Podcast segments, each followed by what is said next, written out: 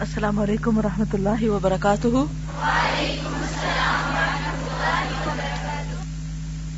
نحمد ونسلی علی رسول کریم اما بعد، فاعوذ باللہ من الشیطان الرجیم۔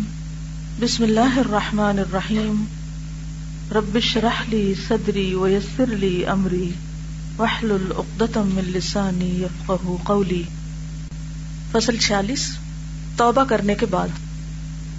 اب اگر توبہ کی توفیق ہو جائے، پہلے تو کہ توفیق تو ہو۔ کیونکہ جب تک دوسروں کی غلطیاں دیکھتے رہیں گے انہیں کو ہائی لائٹ کرتے رہیں گے، اپنی کی فرصت نہیں ملے گی اور توبہ بھی نہیں ہوگی۔ لیکن اگر کسی کو واقعی یہ احساس ہو جائے کہ اس سے غلطی ہوتی ہے، ہو سکتی ہے، کیونکہ ہم اپنے کو تو بینیفٹ آف ڈاؤٹ دیتے ہیں، لیکن دوسروں کو نہیں دیتے۔ جس کو ہم گناگار یا مجرم کے کٹہرے میں کھڑا کیے ہوئے ہیں ہو سکتا ہے وہ اللہ کی نگاہ میں نہ ہو۔ تو وہاں کیا ہوگا؟ پھر کیسے چھوٹ ہوگی؟ تو جس شخص کو اپنے گناہوں کا احساس ہو جائے اور پھر وہ صحیح معنوں میں توبہ کر لے، تو توبہ کرنے کے بعد کیا کرے؟ کیونکہ اگر توبہ کی توفیق ہو گئی نا، تو نیکیوں کے دروازے تو یوں کھل جائیں گے۔ کیونکہ استغفار کے بعد کیا ہوتا ہے؟ دنیا کی نعمتوں کے دروازے بھی کھلتے ہیں۔ فخل تستغفر ربکم انه کان غفارا یرسل السماء علیکم مدرارا۔ تو یہ ریزلٹ ہے کس کا؟ استغفار کا نا؟ یعنی اگر ہم واقعی سچے معنوں میں معافی مانگ لیں گے، تو نہ صرف یہ کہ دنیاوی نعمتوں کے، بلکہ نیکی کرنے کے جو دروازے ہیں، یا چانسز ہیں، یا مواقع ہیں، یا فرصتیں ہیں، وہ بھی زیادہ ہو جائیں گی کہ انعامات مختلف طرح کے ہوتے ہیں نا؟ اور یہ گناہ ہی ہوتے ہیں ہمارے جو ہم پر دنیاوی رسک کے بھی اور دنیاوی نعمتوں اور پھر نیکی کے کاموں کے مواقع چھین لیتے ہیں۔ توبہ کرنے کے بعد ایسے آدمی کو اللہ تعالی کی جانب سے جو کچھ مل جاتا ہے اور جو نعمت بھی عطا کر دی جاتی ہے، چھوٹی ہو یا بڑی، اسے بہت زیادہ اور بہت بڑی نعمت تصور کرتا ہے۔ کیونکہ جب توبہ ہو جاتی ہے نا، انسان کی قبول تو اس کے اندر ایک خاص ٹھنڈک آ جاتی اور مزید نیکی کی طرف جو رجحان ہوتا ہے یا توفیق ہو جاتی، تو انسان کو اس کی قدر بھی بہت آتی سوچئے کوئی ایسا اچھا کام کرنے کا اللہ نے موقع دیا جس پر پھر آپ نے اللہ کا شکر ادا کیا ہو کہ آپ کسی ایسے آڑے وقت میں کسی کے کام آ گئے کہ جب کوئی انتہائی مدد کا مستحق تھا، کسی کی دکھ تکلیف میں اس کا سہارا بن گئے۔ اور اللہ نے آپ کے لیے وہ دروازہ کھول دیا کہ آپ وہ کام کر سکیں جبکہ بہت سارے لوگ کر سکتے تھے۔ نظر تو بہت سو کو آیا مگر نظر نہیں آیا، لیکن آپ کو اللہ نے دکھا دیا۔ اور آپ سے وہ کام لے لیا۔ تو آپ نے دیکھو کہ بازو کو تو چھوٹا سا کام ہوتا ہے، مگر اس کی خوشی ایک عجیب خوشی ہوتی ہے۔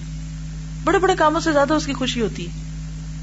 تو حقیقت یہ ہے کہ انسان کی جب توبہ قبول ہوتی ہے اور پھر انسان کو نعمت کوئی میسر آتی ہے، جس میں دنیا بھی کوئی نعمت بھی ہو سکتی ہے اور خاص طور پر نیکی کی جو توفیق ہے، اپنی ذات کو وہ اس سے کمتر سمجھتا ہے۔ کہ اللہ، میں تو اس قابل نہیں تھا۔ حقیر سے حقیر نعمت کبھی اپنے آپ کو مستحق نہیں سمجھتا ڈیزرو نہیں کرتا۔ وہ کہتا کہ میں ڈیزرو نہیں کرتا اس کو۔ اور اپنے آپ کو نہ صرف ہر ابتلا و مصیبت کا اہل اور مستحق، بلکہ بڑی سے بڑی مصیبت کا بھی اپنی ذات کو مستوجب سمجھتا ہے۔ یعنی کیا سمجھتا انسان؟ کہ میں جتنا گناگار ہوں، اللہ تعالیٰ مجھے کسی بھی طرح پکڑ سکتا ہے۔ یہ بھی وہی سمجھتا ہے جو واقعی اپنے گناہوں کو گناہ سمجھے۔ کیونکہ منافق تو ناک کی اوپر بیٹھی مکھی کی طرح گناہ کو سمجھتا ہے نا؟ اور جس کے اندر ایمان ہوتا ہے وہ پہاڑ کی طرح سمجھتا ہے اس کو۔ وہ ڈرتا رہتا ہے کہ کس وقت ہی گر جائے۔ اور یہ خیال کرتا ہے کہ اللہ تعالیٰ نے اس کے ساتھ احسان ہی کیا ہے کہ گناہ اور جرم کی مقدار کے مقابلے میں اسے کچھ بھی سزا نہیں دی۔ کیونکہ جرم کے مقابلے میں جس سزا کے وہ لائق تھا وہ ایسی تھی کہ بڑے بڑے پہاڑ بھی اسے برداشت نہیں کر سکتے۔ چے جائے کہ ایک آجز اور کمزور بندہ کیونکہ گناہ اگر چھوٹے سے چھوٹا ہی کیوں نہ ہو۔ گناہ چھوٹے سے چھوٹا ہی کیوں نہ ہو۔ مگر اس عظیم ترین ذات کے مقابلے میں ہے، جس سے کوئی بھی بڑا نہیں، جس سے کوئی جلیل و بزرگ اور کبیر و برتر نہیں۔ چھوٹی بڑی تمام نعمتوں کا دینے والا وہی ایک اکیلا ہے، دوسرا کوئی نہیں۔ اس کا مقابلہ کس قدر کبھی شنی اور ناجائز ہو سکتا ہے۔ یعنی اس کے سامنے گنا اس کی نافرمانی۔ دنیا کی ہر قوم، مومن اور کافر، اپنے ازما اجلا یعنی بڑے بڑے ڈگنیٹریز اور سرداروں کا مقابلہ ایک کبھی ترین حرکت سمجھتی دنیا کی ہر قوم، مومن ہو یا کافر، ان کی کچھ عظمت کی نشانیاں ہوتی ہیں۔ مثلا، کسی قوم کا جھنڈا۔ اگر جھنڈا دیکھا جائے تو کس چیز سے بنا ہے؟ کپڑے سے اوپر کچھ رنگ لگے ہوئے اور کوئی نشان لگا ہوتا ہے۔ لیکن وہی کپڑا اس سے زیادہ قیمتی کپڑے کے مقابلے میں کوئی اہمیت رکھتا ہے؟ کس وجہ سے؟ کیوں پہچان ہے آپ کی قوم کی، عظمت کی؟ وہ ترانے میں بھی ہے نا۔ پرچ میں ستارہ و ہلال رہ برے ترقی و کمال۔ ترجمان ماضی، شان حال، جان استقبال خائے خدائے جلال جی۔ یہ سب باتیں کس لیے کی گئی کس کے لیے اتنی عظمت کے شعر اور گن گائے گئے؟ پرچم کے لیے۔ حالانکہ اگر دیکھا پرچم کس چیز کا ہے؟ کپڑے کا ٹکڑا ہی تو ہے۔ آپ کو معلوم ہے کہ اگر کوئی شخص اپنے پرچم کی توہین کرتا ہے، پاکستانی جھنڈے کی اگر کوئی توہین کرتا ہے تو اس کی سزا کیا؟ بہت بڑی غداری تصور کی جاتی، بہت بڑا جرم تصور کیا جاتا۔ ہے تو اب اگر کوئی کہے کہ میں نے تو کپڑے کے ٹکڑے کے ساتھ یہ کیا ہے کہ اس کو نیچے پھینک دیا، تو اس کی بات یہ مانی جائے گی؟ نہیں۔ کیا اس کی جسٹیفیکیشن درست؟ نہیں۔ اسی طرح ہم گناہ کر کے ہم کیا کہتے میں نے کیا کیا؟ کچھ بھی تو نہیں کیا۔ ایسے تو سبھی کرتے ہیں تو چھوٹی سی بات تھی۔ کوئی بھی تعویل کر لیتا ہے انسان اپنے گناہ کی، تو یہ چھوٹی چیز نہیں۔ دیکھنا یہ ہے کہ کس عظیم کے مقابلے میں کیا ہے۔ تو اگر ہم دنیاوی عظمتوں کے نشانوں کو اتنی اہمیت دیتے ہیں، اتنی بڑی بڑی باتیں اس کے بارے میں کہتے ہیں، اور اس کی معمولی سی توہین بھی بہت بڑا جرم قرار پاتی ہے، اللہ کی نافرمانی کوئی جرم نہیں۔ اس قسم کے لوگوں کا مقابلہ وہی آدمی کرتا ہے جو سب سے زیادہ رزیل ہوتا ہے۔ یعنی کسی عظمت والے کو عزت دینا، کسی بڑے کا احترام کرنا کس کا کام ہوتا ہے؟ جس کے اندر کوئی ادب اخلاق ہوتا ہے۔ بعض لوگ اس کو بڑی بہادری سمجھتے ہیں کہ میں تو ہر ایک کی بےزتی کر سکتا ہوں۔ تو اس میں دراصل خود اس کی اپنی بےزتی ہوتی اس قسم کے لوگوں کا مقابلہ وہی آدمی کرتا ہے جو سب سے زیادہ رزیل ہوتا ہے۔ جس میں جوہر مروعت نام کو نہیں ہوتا۔ اس کو اردو میں مروت کہتے ہیں، لیکن عربی میں مروا کہتے ہیں۔ مروا انسانیت کو کہا جاتا ہے۔ انسانیت۔ مروا کا لفظ ہے نا مر ان سے، انسان۔ تو انسان کی جو انسانیت ہے یا انسانیت کی جو اعلی اخلاقی اقدار ہیں، وہ جب کسی کے اندر پائی جاتی ہیں، تو ان بہت ساری اخلاقی خوبیوں کا نام مربت ہوتا ہے۔ اس قسم کے لوگوں کا مقابلہ اگر ذلیل ترین حرکت ہے تو پھر اس ذات کا مقابلہ کس قدر رزیل اور ذلیل حرکت ہوگی؟ آپ دیکھیں کہ اگر آپ کے خاندان کا کوئی بزرگ ہے یا استادوں میں کوئی عزت والا ہے یا کوئی، تو اس کے سامنے اگر کوئی بدتمیزی سے بات کرے تو لوگ عموماً کیا کرتے ہیں؟ سب خاندان کے لوگ بیٹھے ہوں کوئی اس میں سے بزرگ ہے، بڑا ہے، عمر کے لحاظ سے، علم کے لحاظ سے، ساری برادری اس کی بات مانتی ہے، سنتی ہے اور اگر کوئی اٹھ کے اس کے سامنے بدتمیزی کرنے لگے تو باقی برادری کیا کرتی؟ کنڈیم کرتی، پکڑ لیتی کہ نہیں، یہاں نہیں تم بول سکتے۔ کیوں؟ اس لیے کہ بعض حرمتوں کو توڑنا دراصل سارے نظام کو بگاڑنا ہوتا ہے۔ تو اسی طرح جب کوئی شخص اللہ کی نافرمانی کرتا ہے، تو بظاہر دیکھنے میں چھوٹا سا گنا ہوتا ہے۔ لیکن جب ایک حرمت پامال ہوتی ہے، تو پھر دروازہ کھل جاتا ہے، پھر انسان دلیر ہو جاتا ہے، پھر ایک کے بعد ایک گنا کرتا چلا جاتا ہے بے حص ہو جاتا ہے۔ تو اس ذات کا مقابلہ کس قدر رزیل اور ذلیل حرکت ہوگی، جو سب سے بڑی اور سب سے زیادہ با اختیار اور زمینوں آسمانوں کی مالک حاکم اور سلطان اور معبود ہے۔ اگر اس کی رحمت اس کے غزب پر، اس کی مغفرت اس کی عقوبت پر غالب نہ آتی، تو ساری زمین زلزلوں سے پاش پاش ہو جاتی یعنی انسانوں کے گناہوں کی وجہ سے۔ اگر حلم و بردباری اور مغفرت و بخشش نہ ہوتی، تو بندوں کے گناہوں کی وجہ سے آسمان و زمین اپنی اپنی جگہ سے ہٹ جاتے اور دنیا تباہ ہو جاتی۔ ارشاد باری تعالیٰ ہے۔ ان اللہ يمسك السماوات والارض ان تزولا وَلَئِن زَالَتَا إِنْ أَمْسَكَهُمَا مِنْ أَحَدٍ مِّن بَعْدِهِ إِنَّهُ كَانَ حَلِيمًا غَفُورًا۔ بے شک اللہ تعالیٰ آسمانوں اور زمین کو تھامے ہوئے ہے۔ کہ کہیں ایسا نہ ہو اپنی جگہ سے ٹل جائیں۔ تو پھر اس کے سوا کوئی بھی ایسا نہیں جو انہیں تھام سکے۔ بے شک اللہ تعالیٰ بڑا تحمل والا اور بخشنے والا ہے۔ آیت کے آخر میں اللہ تعالیٰ کے دو نام آئے ہیں۔ ان پہ غور کیجیے یہاں اللہ تعالیٰ نے اپنے تمام اسما میں سے ان دو ناموں کا ذکر فرمایا ہے۔ اور آیت کو ان دو پر ختم کیا ہے کہ وہ حلیم و غفور ہے۔ سوچئے کہ اللہ کے کیا کیا راز اس میں مزمر اور پوشیدہ ہے۔ اللہ تعالیٰ اگر مجرموں اور گناگاروں کے ساتھ حلم اور بردباری اور مغفرت اور درگزر سے کام نہ لیتا، تو آسمان و زمین اپنی جگہ سے ٹل جاتے اور دنیا تباہ ہو جاتی۔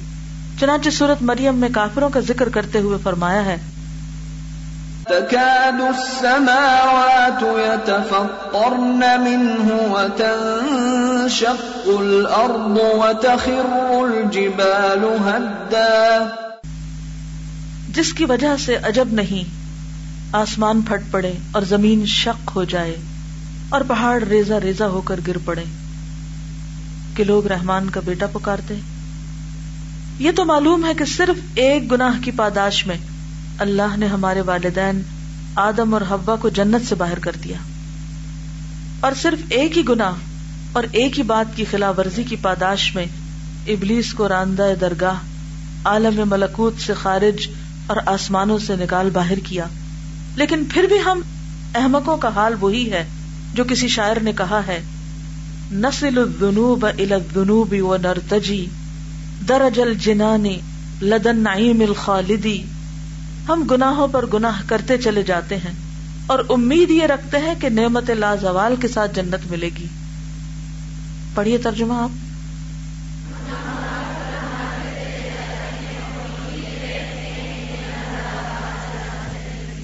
ایسا ہی حال ہے نا ہمارا۔ ہے نا ہم سب کا۔ اور کوئی شرمندگی بھی نہیں ہوتی غلط کام کر کے۔